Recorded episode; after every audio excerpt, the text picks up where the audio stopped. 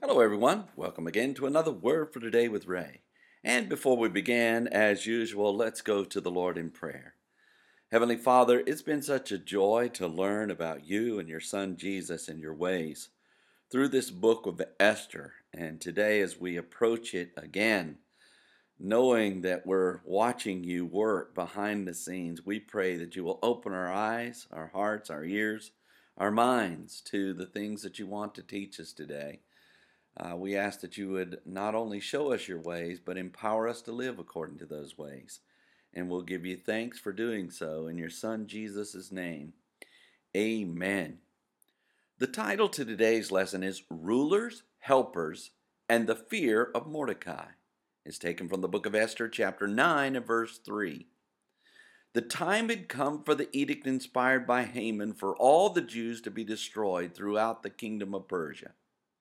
Because of a subsequent law inspired by Mordecai and Queen Esther, the Jews were in a position to defend themselves from anyone who might attack them. And a great fear of the Jews was upon everyone in the kingdom.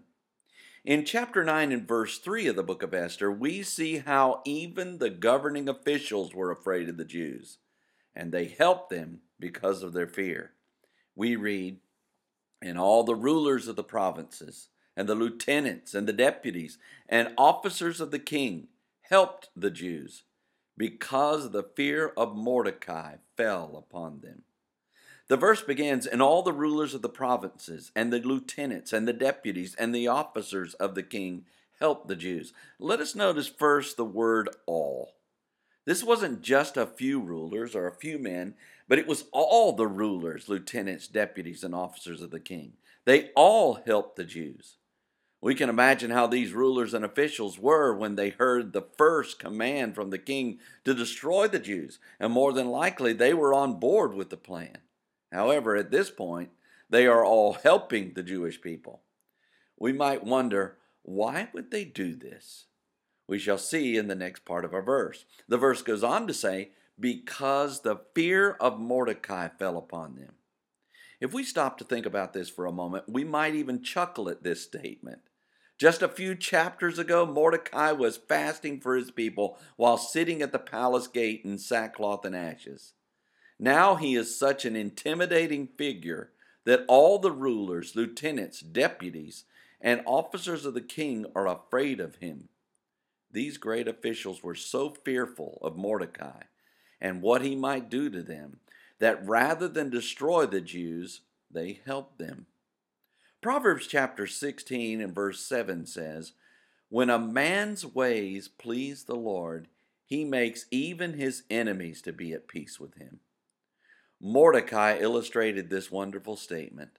The question is Are we the same way? Do others know that we are so well connected with God that they have a reverence to our very lives? Do they see us as close to God that they would help others with our command to overcome their plights? As we consider our verse today, we should keep in mind that the position Mordecai enjoyed was given by God from behind the scenes. Only God could raise a man from sackcloth and ashes to the right hand man of the king. Only God could orchestrate such ominous circumstances that lowly Mordecai could be raised to great honor. And only God can bring us to the place among people that when they see us, they will know that we have been with him. Next time, we shall see Mordecai become even greater in the kingdom of Persia. So read ahead and we shall join together then. Until tomorrow, there is more. And may the Lord bless you and keep you. May he make his face to shine upon you and be gracious unto you. May the Lord lift up his countenance upon you and give you peace as you continue to study his word. In Jesus' name.